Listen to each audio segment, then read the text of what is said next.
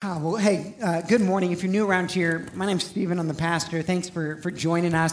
And uh, Thanksgiving weekend uh, around here, it's kind of like a family weekend.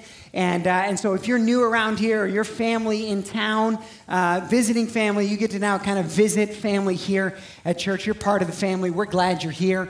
Um, we're in a transition weekend between the series we just wrapped up which was called Clear Truth for a Confused World, and one of uh, my most favorite series we've ever done as a church. And uh, we're going to, yeah, we'll chat a little bit about that. God has been so good. And then we're heading into our Christmas series. Who's ready for Christmas? Okay, all right, yeah, there we go. Heading into our Christmas series uh, next week called The Christmas Quest. And, uh, and we picked those words carefully. I'll talk a little bit about that today. Uh, and in, a way, okay, I'm just going to prep everybody. In a way, today's kind of like a family meeting, okay? Um, but more than just like, you know, you awkwardly being a part of a family meeting. Uh, I, I want to also talk through and answer this question How does the Christian or how does the church respond when God answers prayer? How do we respond? How do you respond when God answers prayer? Another way of saying this, and I'll use these words, but I want to make sure we properly understand the context of them. How does the Christian respond to victory? How does the Christian respond when God is on the move? And we're going to use today to kind of answer that question for us as a church. And for many of you, uh, perhaps you're a- uh, asking that same question. God has been moving in your life, He's been doing things, new things, uh, or adding people into your life, or there's been success in one area or the other. And you're like, okay, what do I do next? I also want to admit that there might be some of us who we're on the other side of that. We feel like we're in kind of the low moments or the despair moments, and I believe there is hope for you in that as well. One of our uh, favorite Psalms around here, Psalm 126, and in verse 5 it says this Those who sow in tears will reap with shouts of joy. In other words, if you keep sowing, if you keep faithful, if you keep with integrity pursuing Him, there are down seasons. There are. And part of the story of this church is sowing in tears and now reaping with shouts of joy. And, and, and it, is, um, it is of God to pause every once in a while, just like we do for holidays, to reflect and to, uh, to gather with family and to celebrate the goodness of God. And so, church, this morning, we're going to celebrate a little bit the goodness of God and what He's been doing. And, uh, and I'll trust through the Holy Spirit will speak some personal things. Now, it's a fitting week to ask the question how does the Christian respond to victory? And I think some of you out there need to be reminded of some of these principles this morning.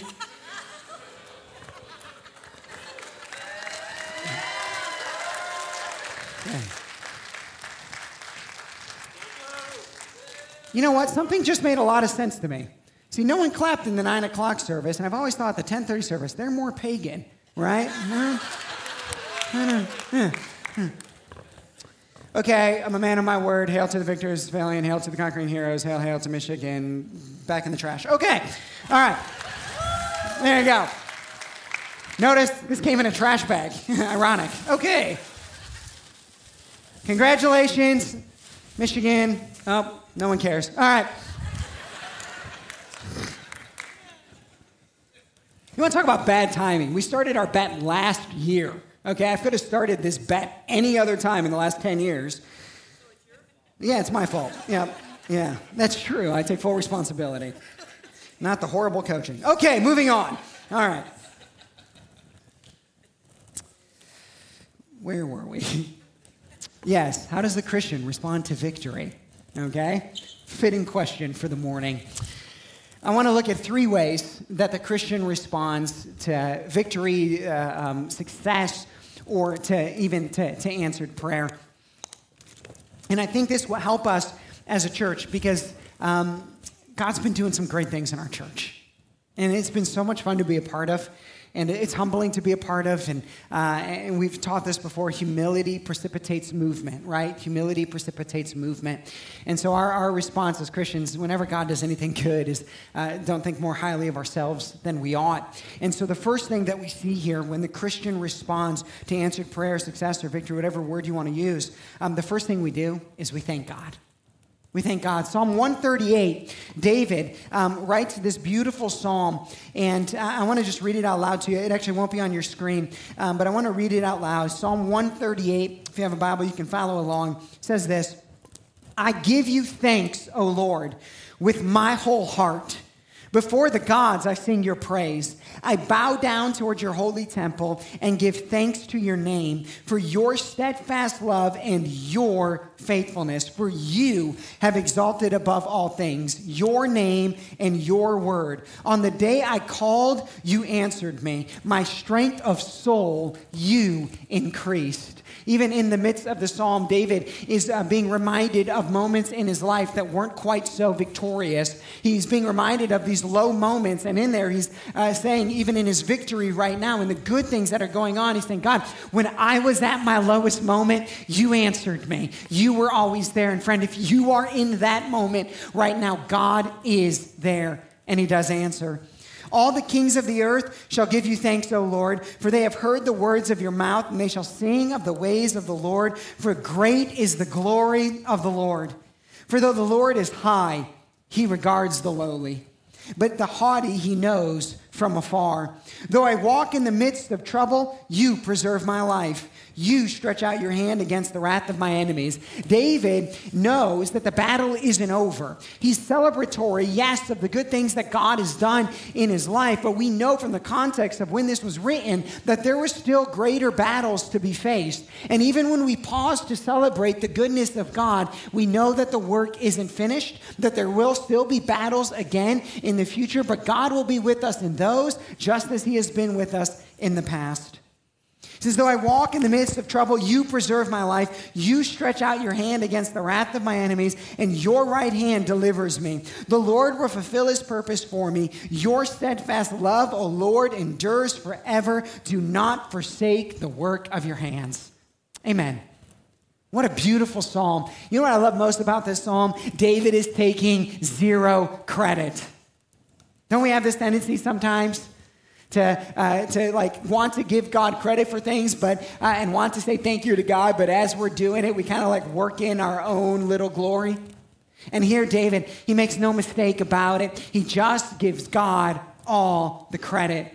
Friends, the first thing that we have to do as a church, the first thing you need to do individually in those moments of victory or success is to thank God and take zero credit. Thank Him in your private prayer life.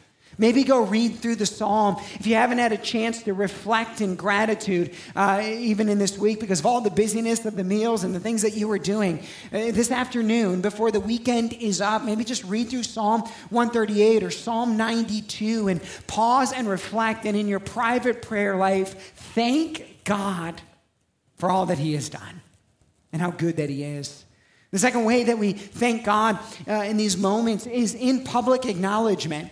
And public acknowledgement looks different for all sorts of different people, right? Like I, I get to stand in front of you on a weekly basis. And, and so hear me when I say, uh, over the last five weeks, God has done incredible things in our church.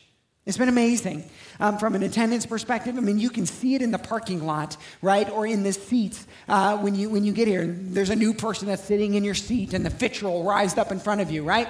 And you've done good. No one's gotten any fights. I've been very grateful, right? But but uh, publicly acknowledging as best or as often as you can. And so for us, like we give God all the credit for this.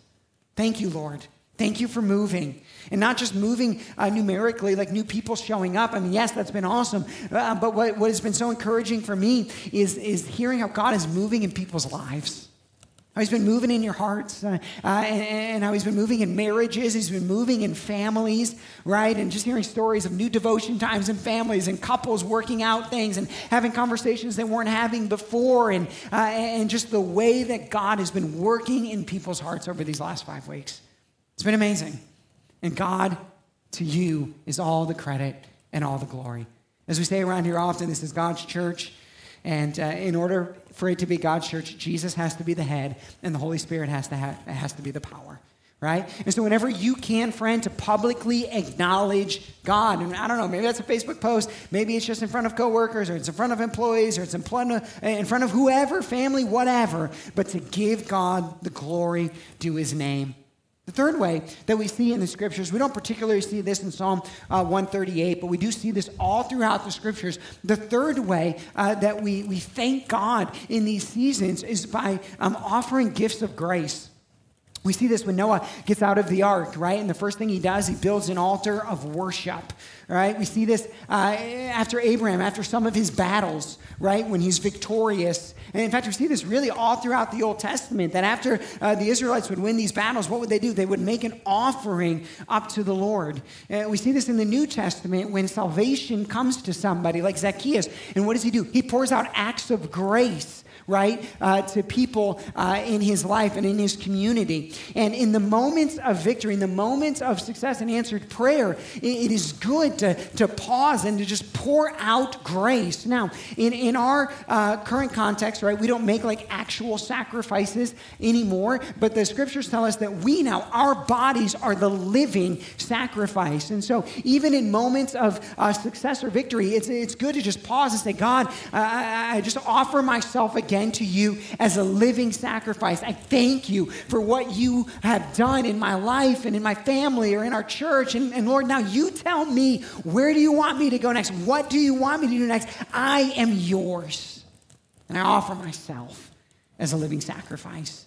This acts of grace, then, yes, it could be that. Uh, but there's also then uh, just all throughout the scriptures of in those seasons, uh, um, like giving actual offerings or gifts of grace. And so, whether that's to God's church or that's to other people in your life or it's uh, helping somebody out in need, right? The, the very appropriate response to the goodness of God, victory in our life, is to take what He has given us and then just pour it out in acts of generosity toward other people. And we'll talk a little bit about that uh, during our Christmas series, but you don't have to wait till then. You can just, as the Holy Spirit would lead you, and right. And so maybe it's been the best year ever, right, from business perspective or whatever it might be. Well, what a great opportunity for you then, by the discernment of the Holy Spirit, to say, okay, how will the Holy Spirit in this moment of victory would you would you have me to pour out acts of grace, acts of love, and to look for that? And as a church right now, we're doing that.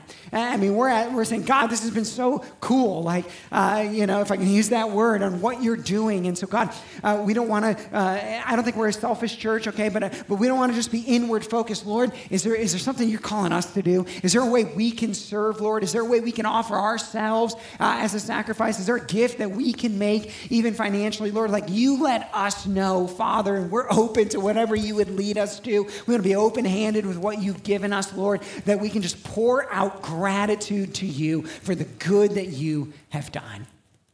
So that's the first thing, church, that you do. That's the, that's the first thing that we do as Christians in moments of victory. We thank God. We start there. Here's the second thing we do, and we see this in Acts chapter, um, really the whole story is Acts 3, 4, 5, and 6. And um, if you're new around here, at the beginning of the year in January, I stood up in front of the church and said, Hey, we're going to preach through the book of Acts this year. Now, when I said it in January, I meant we were going to preach through the whole book of Acts this year. What happened in, realistically is we got to chapter 4. Okay? So we moved a little slower than we had anticipated. And I know some of you are like, are we ever going to get back to Acts? We are in our Christmas series. And then in January, um, our study of Acts is going to come to an end and we're going to move on uh, to, to some different stuff. And I know some of you are like, I thought we were going to finish the whole thing. Again, I wanted to finish before I died. So who knows? I don't know. Maybe we'll get back. Who knows, right? Okay, but we sense God's calling us somewhere else. I'll, I'll talk through that a little bit. Well, we are going to end our, uh, our year in Acts chapter 4. And um, I have no idea where I was going with this. Wow, this did not happen in a long time.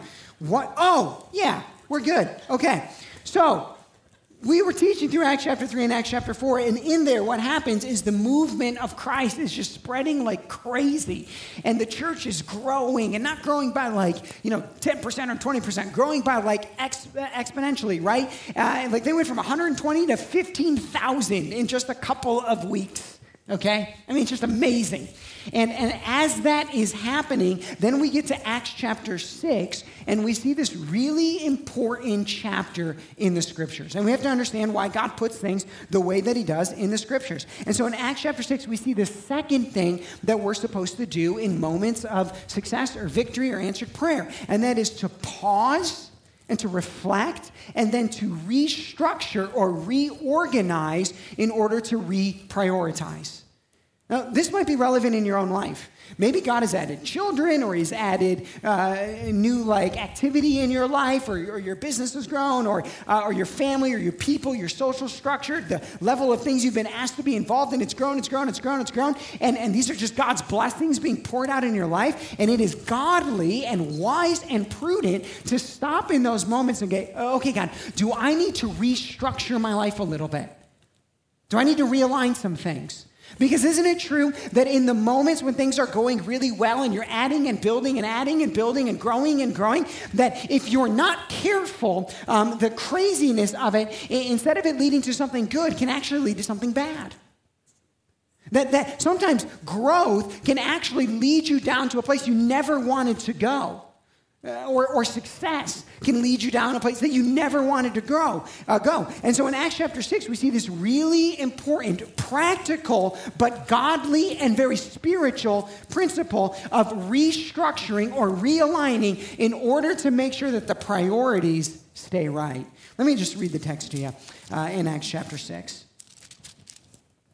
It says, Now in these days when the disciples were increasing in number, okay, and again, 120 to about 15,000. Okay, and if you're wondering how did he get that number, it said there were 5,000 uh, uh, adults. Typically people think that means male, so there are 5,000 there. Give them a spouse, give them a couple kids, 15,000. Okay, these are guesses, okay, but, but appropriate conjectures. Now in those days when the disciples were increasing in number, a complaint by the Hellenists arose against the Hebrews because their widows were being neglected in the daily distribution.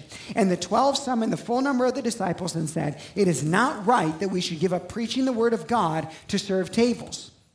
Therefore, brothers, pick out from among you seven men of good repute, full of the Spirit and of wisdom, who we will appoint to this duty. But we will devote ourselves to prayer and to the ministry of the word. So the disciples show a lot of wisdom and prudence here. And when the church is growing and success is happening, they stop for a second, they reprioritize, right? Uh, or actually, they kind of restructure a little bit so that they can remain properly prioritized.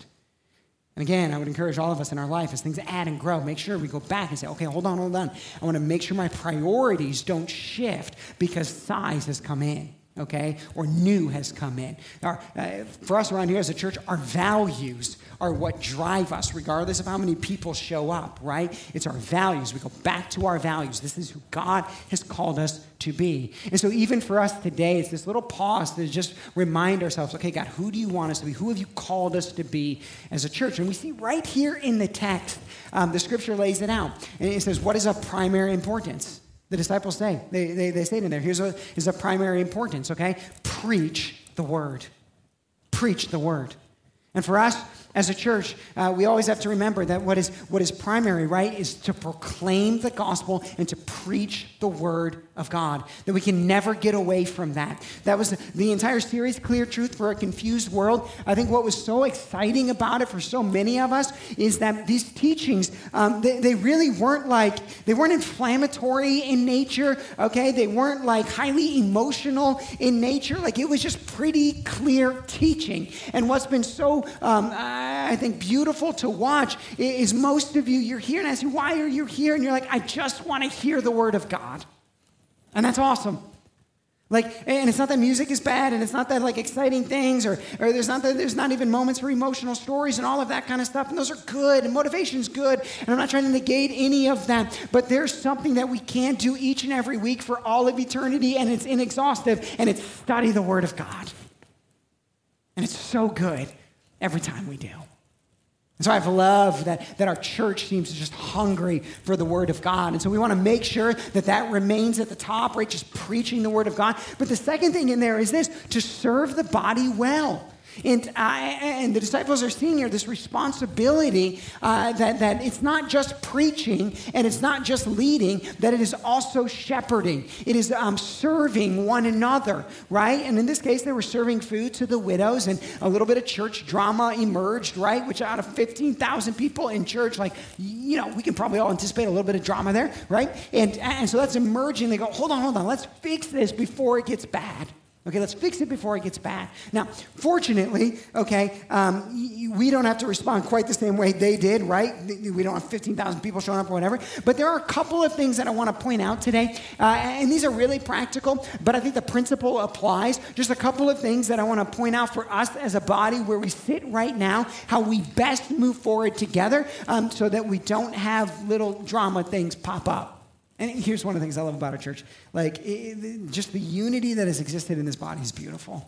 It's beautiful. And, and, and some of it comes from our eclectic backgrounds where we've just decided, like, I just want to be a part of a body where we're just going to unify and focus in on the core things and just, uh, and just elevate Jesus, right? And that's been, that's been really cool to watch. But, but here's a couple little practical things we want to take care of. I want to read a passage of scripture. Actually, let me tell you what the first one is.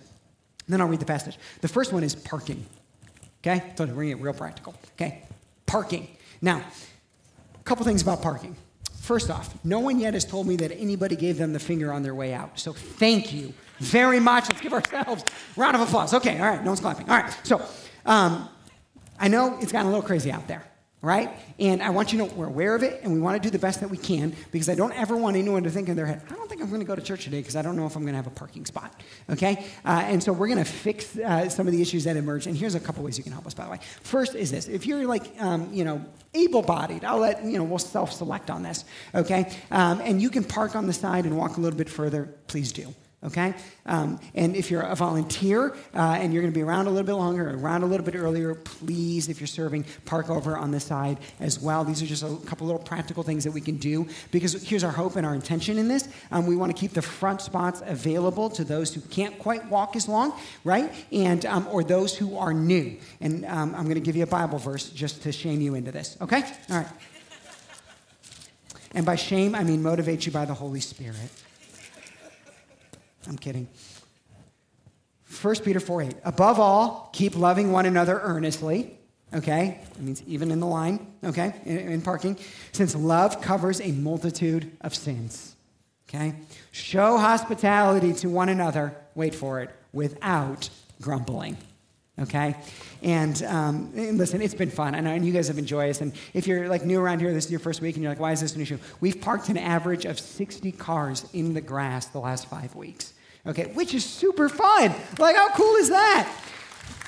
And, and, and, so, like, we've had a parking issue, and, and, and you guys show hospitality to one another. So, one way we can show hospitality, super simple. Just park on the side if you're able to park on the side, okay? Some of you, you're like, Tom parked on the hill last week. Am I allowed to park on the hill? Um, if you park on the hill and you get stuck, that's up to you, okay? This is tough love, all right? Okay. Um, is each one, uh, I'll, I'll, read that verse in a second. Okay, so a, here's two other things we're going to do, by the way. Um, we are working hard to get a gravel parking lot in before, I was going to say before the first snow, but that kind of popped up out of nowhere. Okay, so before Christmas, we're hopeful to get that in. We are working hard on the, the gravel parking lot. Uh, we're very transparent around here, so I do want to let you guys know that um, uh, the way we operate around here, the way we work, the parking lot itself, we're getting 75 spots. It's going to be roughly $200,000, okay, um, to put in the parking lot. And um, from what we're hearing, that's a fair price, all of that kind of stuff. Um, but, but here, just so you're aware, this is how we work. When, when, when, when an expense like that comes up, a $200,000, we're not like a, a, huge church or anything like that, right? So when that kind of bill comes up, here's how we operate.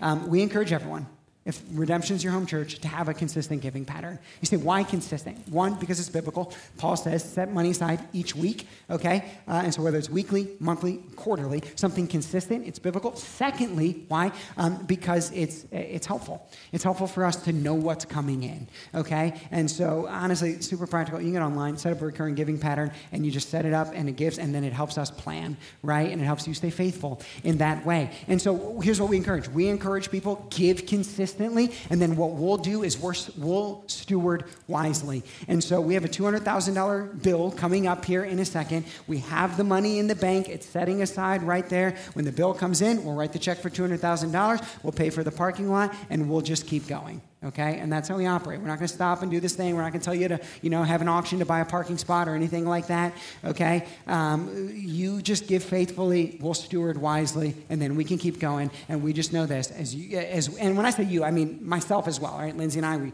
we faithfully tithe here, right? Uh, money we make inside and outside of the church because uh, we're all in this together, right? And, and, but we just trust this that uh, as as you and I respond to the Holy Spirit in our giving, God will always take care of every need that we have. Okay? And, and I've said this before and I'll say it again. There might come a point in time when we need to add on to this building. Okay? That might happen. Uh, if God, he, he, can do whatever He wants. If that were to ever happen, okay, at that point in time, we would probably have a capital campaign. Outside of that, we're just going to be faithful, faithful, faithful. Okay? All right? Um, uh, the other thing that we're going to do to alleviate this a little bit is starting January 8th, we're going to move this service, wait for it, to 1045. Okay? All right? So instead of 9 and 10:30, it'll be 9 and 10:45. All right? Now I know what you're already thinking. Does that mean you're going to preach an extra 15 minutes? No. Okay?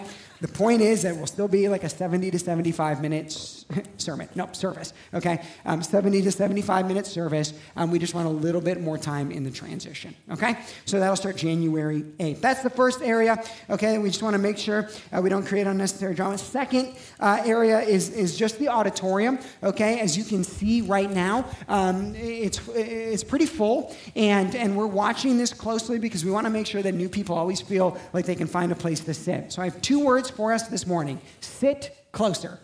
Okay? Here's what I mean by that closer, okay, and closer. Okay? So if anyone has been looking for an excuse to meet that cute person that is also single, here's your chance. Okay? I'm giving you straight up permission. Okay? You just nudge up right side of them. Say, hi, I'm sitting closer. Okay? All right. It's a great pickup line. Used it on Lindsay. She hit me. Then we're still married. Okay? So, made that story up. It's not real. All right. Um, yeah, if you could, just sit a little bit closer. Um, and, and, then here's the other thing in the auditorium too. This is like, I know this is super practical, but you know, let's let's learn. Um, when when we, if you have to get up to leave this service, um, if you could just head out through the middle doors, That'd be super helpful for me because when either of these side doors get open, I get super distracted and lose where I'm at, okay? Uh, and so we'll just like ex- exit through the middle door. That will be super helpful as well, okay? So that's the auditorium. Um, God is good, and I, um, you know what? We'll, we'll, just see what God wants to do around here. Um, if the auditorium were to ever get full, then we would probably, we have every chair we have, okay? It's already in here right? And we can't really fit more chairs in here. So we'll just keep seeing what God wants to do. And if it keeps, you know, if people keep showing up or whatever, um, the next step would be to go to a third service, okay? Um, and, and that's going to start at 7 a.m. So who wants to go? yes, right. Perfect. Josh Obermiller will be here, okay? And all yeah, actually, you know what? I think our 9 o'clock service could bump up. We'll figure that out later. Let's not get into it. Okay. Um, that would be the next step. Let me tell you the next thing um, volunteerism, okay? Um, just, just serving. Okay, we have a phrase around here real leadership serves people. And, um, and we always tell people, like, like, where do you start? Like, if you want to get engaged in, in redemption, just find a place to serve. Find a place to serve, right? And, I, don't want to negate your spiritual gift. I don't want to negate how God might want to use you in this way or that way. But I tell you, everybody here starts in the same place, at the bottom. Everyone does. I don't care what your previous life has looked like. I don't care what you've done. And it's not that I don't want God to use your gift and talent, but I'm more concerned about your heart to serve than your ability to perform. Okay? And that's who, we, that's who we've always been. And so we said, man, just, just, just start, find somewhere. And, and some people say this. They'll be like, hey, uh, hey, Stephen, what do you need right now? You know, whatever you need, okay?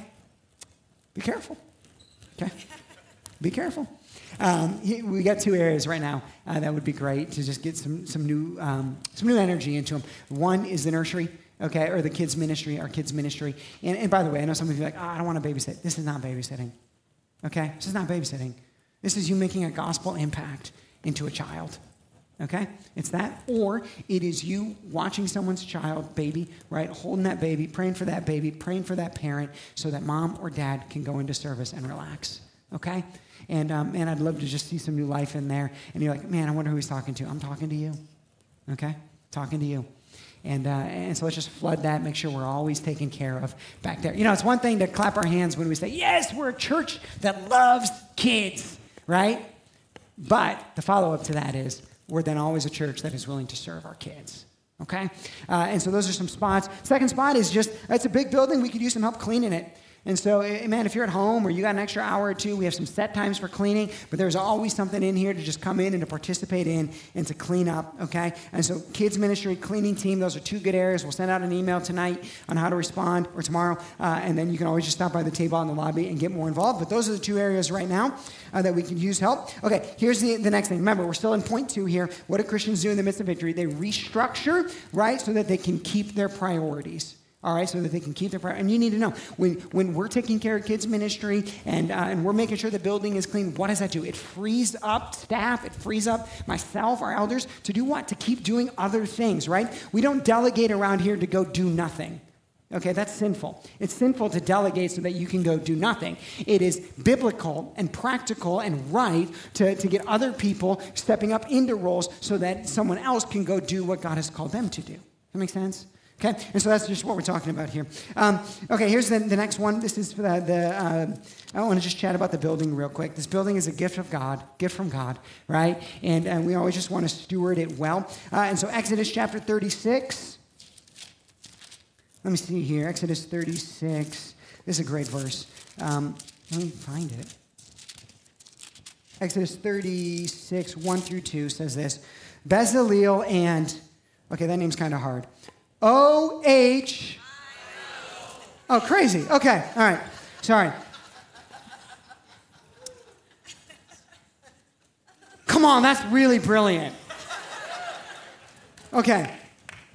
Bezaleel and that guy, and every craftsman in whom the Lord has put skill, look at these words, every craftsman in whom the Lord has put skill and intelligence to know how to do any work any work in the construction of the sanctuary shall work in accordance with all that the Lord has commanded. Now, this verse, one, it disqualifies me, okay? I have zero skill when it comes to construction. But some of you are out there, you have skill and intelligence. Um, we're running a Black Friday um, sale, 50% off. If you just have skill and no intelligence, we'll still take you, okay? skill and intelligence to know how to do any work in the construction of the sanctuary. Hey, we got two uh, projects. We want to steward this building well all the time. We got two projects we're going to work on over the winter. We got to finish backstage um, because it's the only area that we have left in the building that we aren't using to its full capacity. Okay, like we've just slowly. I remember when we first moved into this building, we looked at each other and we're like, how are we going to use all of these rooms? Right? And slowly, God has just said, you can use this and this and this for that and this and this and that. And now, literally, the backstage area is the only room left. Um, and so we, we're going to finalize that. Uh, and then we want to rehab the bathrooms a little bit, kind of freshen them up and all of that kind of stuff, okay? Um, because those are really the only rooms that haven't gotten like a full makeover. Uh, and so we're going to hit those. So, hey, if you got skill and intelligence in those areas, you know if that's you. We'd love to put you to work this winter so that we can continue to steward this building well. Okay, so what does a Christian do in these moments? First, the Christian thanks God God privately, publicly, and with acts of grace. Secondly, the Christian um, restructures or reorganizes, takes a step back so that they can remain properly prioritized. Oh, and the third element of that one, when you get to the uh, end of Acts chapter 6, is that then the gospel continued to go out. And I think what we're seeing there is this that had the church not had the wisdom to stop in that moment, one, drama would have emerged in the church. And secondly, it seems like the movement itself would have stalled out. And, and so these practical, um, uh, spirit inspired wisdom and acts of wisdom are very important. Now, here's the third thing, okay, that the Christian does in the moment uh, uh, of victory, success, or answered prayer. Third thing is this the Christian thanks God, restructures, and then keeps on going. The Christian keeps on going. The church keeps on going. Why? Because there are more people to be reached with the gospel. There's more work to be done here amongst us, more sanctification that needs to occur in, in, the human heart. There's more people that need to be reached with the message of the gospel. And so it's good to stop and to celebrate and to say, Thank you, God. It's good to restructure and reprioritize and all of those good things. But then it gets to a point where you kind of take a deep breath. And that's what this, uh, this Sunday has been. That's what this week has been for most of us, right? We got some days off of work. We hung out with family. We watched football. We did these different things. And then some of you, uh, you're excited about your work. And like tomorrow morning is Monday, like, you're ready to get back at it. And for us as a church, like, yes, today was a break and, and kind of a whoo, right? But now it's time to keep going. It's time to, to keep going after what God has called us to, which is to help all people experience redemption and live in freedom. In Acts chapter 5, right after all of this movement has happened, they've been thrown into prison, they've been wrongfully beaten, wrongfully imprisoned, all of those kind of things. We see at the end of Acts chapter 5, um, this is where the, the, the church ends up. It says, Then they left the presence of the council. I'm in verse 41 of chapter 5. Then they left the presence of the council, rejoicing that they were counted worthy to dishonor or to suffer dishonor for the name. Wow. It says, and every day, every day in the temple and from house to house, they did not cease teaching and preaching that the Christ is Jesus. They would not stop. The work was too important. There was this moment uh, when I was in my early 20s and I was a youth pastor at the time, and, and for a lot of different reasons, some of them that weren't even like good reasons at all, I just, I, I wanted to be done. I wanted to quit. I wanted to stop. I wanted to go to back to school and start a, a you know, a different career field and all of that kind of stuff. And I was reading through Exodus at that time, and I got to the end and I was reading the message translation uh, or paraphrase uh, of the scriptures, and I'm reading through it, and three different times in the message translation, as you read the last chapter in the book of Exodus, right when I was like struggling through this, you see this phrase um, from God to Moses that says, Finish the work, finish the work, finish the work. And as a 24 year old, it was like God looking at me saying, You're not done. Go finish the work, finish the work, finish the work. And Redemption Church, I'll say this like it has been an awesome five weeks, but we are not done. This is just the beginning. And now it is on us to finish the work and to be faithful to continue to run after whatever God would have for us. And it centers around the teaching and the preaching of His word, the proclamation of the gospel. It's important then that we serve one another well, right? That we, uh, that we set up good systems like they did here in Acts so that we all uh, can love each other and serve each other and shepherd one another and all of those types of things. And so we got the, the, the air game of the proclamation of the gospel. We got the ground game of loving and serving one another. Why? So that more people would come to know Christ and to join his church. That's why. And so, what do we do next? We, we finish the work. We keep on going. We keep forming community. Like it says in Hebrews 10 25, to not neglect meeting one another with one another, but to stir one another up in love and good works. And so, whether that's joining a Bible study or it's getting into a life group or it's just starting organic community because you're reaching out to people, you're meeting them on Sunday and you're having them over to your house, or you're grabbing coffee. I know at the women's event a couple weeks ago, they gave out coffee, like gift cards for women to go uh, meet and just have coffee together. And I've ran into like three or four of those, and it makes me so happy every time I do because we're seeing that there's like, like the church come together in closer ways, and, uh, and then there's that peer on peer discipleship or, or, or cross generational discipleship. And so just keep on going and keep forming this. And those of us who have been the benefit of good godly community, part of the motivation for us always is as we have received the benefit of good godly community, that as we love our neighbor as ourselves, then we want to see others receive the benefit of good godly community. And so maybe God has been stirring something inside of you on how to connect with new people or to start a group or a Bible study or something. Let's go, let's go, let's go. Number two, then, is just to continue to preach the word. And so every Sunday, we're going to do what we did for the last five weeks, what we've been doing for six years to open up the Word of God and to preach the clear truth of Scripture. Some of you have said to me, just keep on preaching. And the only appropriate response I know is this I don't have anything else to offer. I don't. Just the Word of God and the opening it and trying my best to communicate the, what the Holy Spirit has placed on my heart through these words, that the Word of God would do what it does, which is to change hearts through the power of the Holy Spirit. And so, friends, we're going to get back next Sunday. We're going to get back at it. We're going to open up. We're going to read through Acts chapter, or the end of Acts chapter 4. We're going to preach through it into Acts and uh, this series, The Christmas Quest, right? And uh, we're going to talk about this, this quest that the world has been on a quest for community, a quest for generosity, a, a quest for a different type of life than what the world has to offer, and how it all came true because Christ came down to earth on Christmas.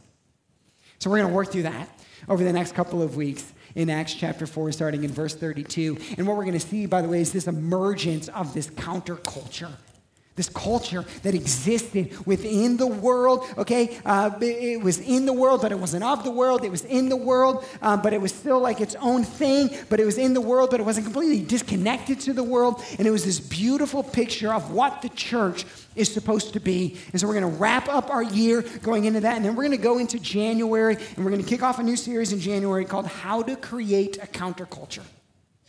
And, then, and, I would say this it's kind of the answer to the question of, like, Stephen, everything we've talked about in the last five weeks and, and, and all of this energy that's going on, how do we do it? How do we actually go and change the culture that we live in? How do we go and, and, and stand up for the truth that we now know we all believe in? How do we live this out in such a way that other people look in and they go, I don't know what's going on there, but something is happening. There's a grace around those people, there's a grace around that place. Uh, the people I meet, they, they just seem different. Their marriages are different. The way they're raising their kids is different. The way they forgive is different. The way they're generous is different. How do we do it? How do we do it? And in January, we're going to start walking through that. And, and to me, this is the church on the move. This is the church on offense. This is the gates of hell will not prevail against his church. And so it's time to go out. And so we're, we're going to kick that off in January. And it's all going to be focused around what everything is always focused around around here. And that is this we believe the Bible. And we're just crazy enough to believe it's as relevant today as the day that it was written that the church is to be the pillar and the buttress of the truth. And so we're going to open it up and we're going to preach it. And we're going to invite anyone to come and hear it. And we're going to believe that when they do, the Holy Spirit will blow into their heart and change them, like He has done for so many of us. And I don't know about you, but when we were taking communion, my heart went back to that moment of grace. That moment when grace first blew into my life. I know many of you, you can remember that moment too. And it is good to go back to that moment. Because in, in, those moments, right, we remember what it was like to know the love of God, to know the peace, the hope, the joy. Oh, and don't we want that for everyone else? And so, this is why we do what we do. This is why we labor.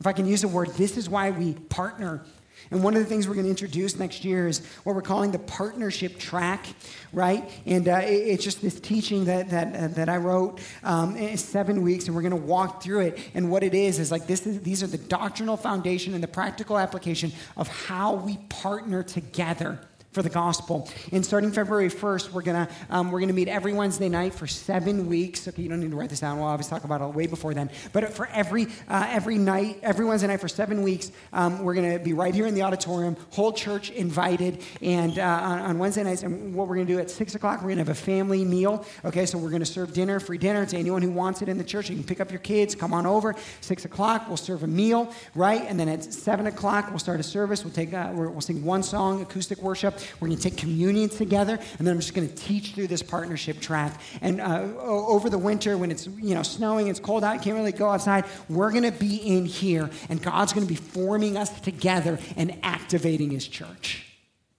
We're coming out strong. Why? Because the work isn't finished. This all, by the way, comes out of Philippians chapter 1. And uh, Philippians chapter 1, I'll kind of end this almost as a benediction today. Um, and, you know, if you can't tell, I'm pretty pumped. I'm excited about what God is doing around here, what God is doing in, in hearts and marriages and lives, what He's doing through us collectively, and I think where He's taken us. And we are just getting started. So let me end here today. I thank my God in all my remembrance of you, always, in every prayer of mine for you, all making my prayer with joy because why? Because of your partnership in the gospel from the first day until now. And I am sure of this that he who began a good work in you will bring it to completion at the day of Jesus Christ. And friends, that's how, on behalf, my, my behalf, Lindsay's, our elders, their wives, our staff, that's our prayer. Thank you. Thank you. On this Thanksgiving weekend, let me say to you, thank you. Thank you for your partnership in the gospel. Thank you for believing that everyone's invited to experience redemption. Thank you for believing in the Bible and wanting to be in a place where we're just speaking the clear truths of Scripture. Thank you for believing in church that is simple but meaningful, uh, that we don't need all of this stuff and we just want to know what is in this book so that we can serve the King who rescued us. Thank you, guys. So, to that end, let's pray. Father,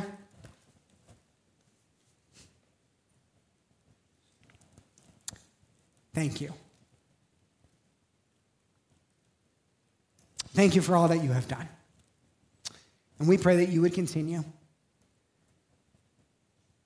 to form every man into a godly man, every woman into a godly woman, every marriage to the way that you designed it every family partners for the gospel. And our church is a reflection of the world you created. As we forgive each other, love each other, serve each other, and get activated to bring your gospel to the world and to show the gospel to each other. Hold us, form us, and keep us. In Jesus' name, amen. Thank you so much for joining us today. If you'd like to take a next step with Redemption Church, visit us online at experienceredemption.com slash connectcard. You can also give online to support the work of Redemption Church. To explore your giving options, visit experienceredemption.com slash give online. We hope that the message you heard today encouraged you. See you again soon.